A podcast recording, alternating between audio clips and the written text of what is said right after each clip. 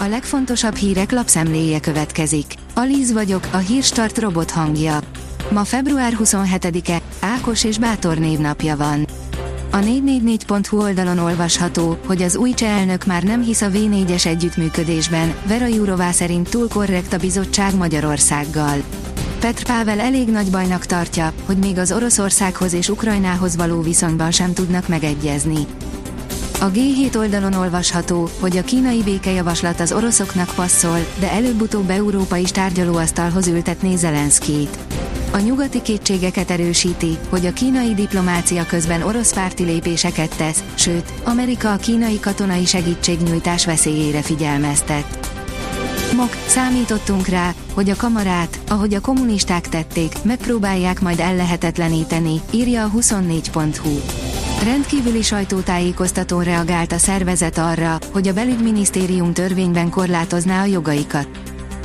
A Forbes írja, hiába lobbizhatott Brüsszelnél a gazdaságfejlesztési miniszter, bajban a budapesti orosz kémbank. Továbbra is zárolva vannak a Nemzetközi Beruházási Bank pénzeszközei, pedig még Nagy Márton gazdaságfejlesztésért felelős miniszter is lobbizhatott értük. Kínai vadászgépek repültek rá egy amerikai katonai gépre, ne közelítsen. Elfogott egy amerikai katonai repülőgépet a kínai légierő a dél-kínai tengeren, értesült a Fox News, írja a portfólió. A Hír TV írja, forgatókönyv a CIA-tól Magyarországgal szemben. Lejárató kampányt folytatnak az Orbán kormány ellen, taktikájukkal politikai instabilitást akarnak előidézni Magyarországon.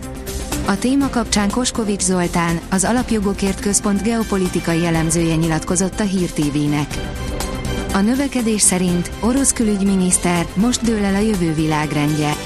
Oroszország a nemzetközi közösség legtöbb tagállamával megerősítette az együttműködést, és meghiúsította a kollektív nyugat azon terveit, amelyek az ország elszigetelését és feldarabolását célozták jelentette ki Szergei Lavrov orosz külügyminiszter egy moszkvai szaktanácskozáson.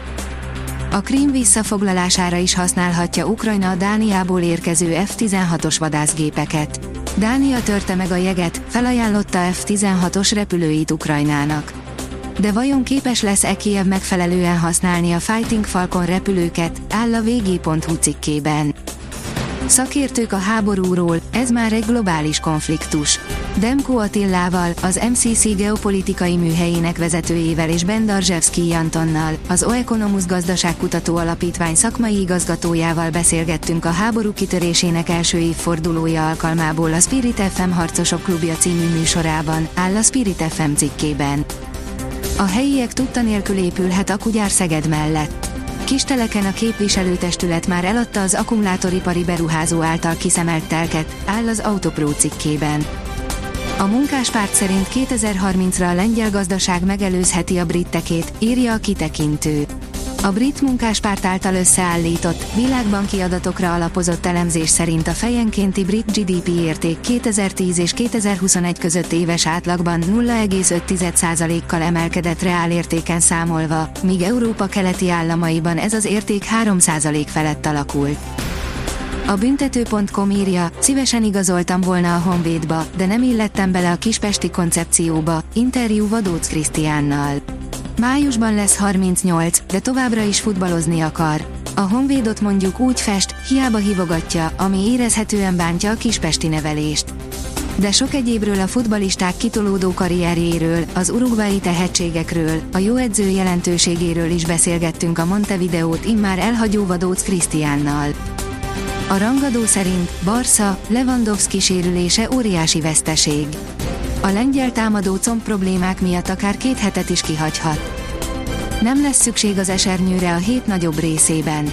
Szárazabb napok jönnek, ismét 10 fok köré melegszik az idő, nem adja fel azonban a tél, a jelenlegi adatok szerint a hét legvégén lehűlés érkezhet, áll a kiderült cikkében. A Hírstart friss lapszemléjét hallotta. Ha még több hírt szeretne hallani, kérjük, látogassa meg a podcast.hírstart.hu oldalunkat, vagy keressen minket a Spotify csatornánkon, ahol kérjük, értékelje csatornánkat 5 csillagra. Az elhangzott hírek teljes terjedelemben elérhetőek weboldalunkon is. Köszönjük, hogy minket hallgatott!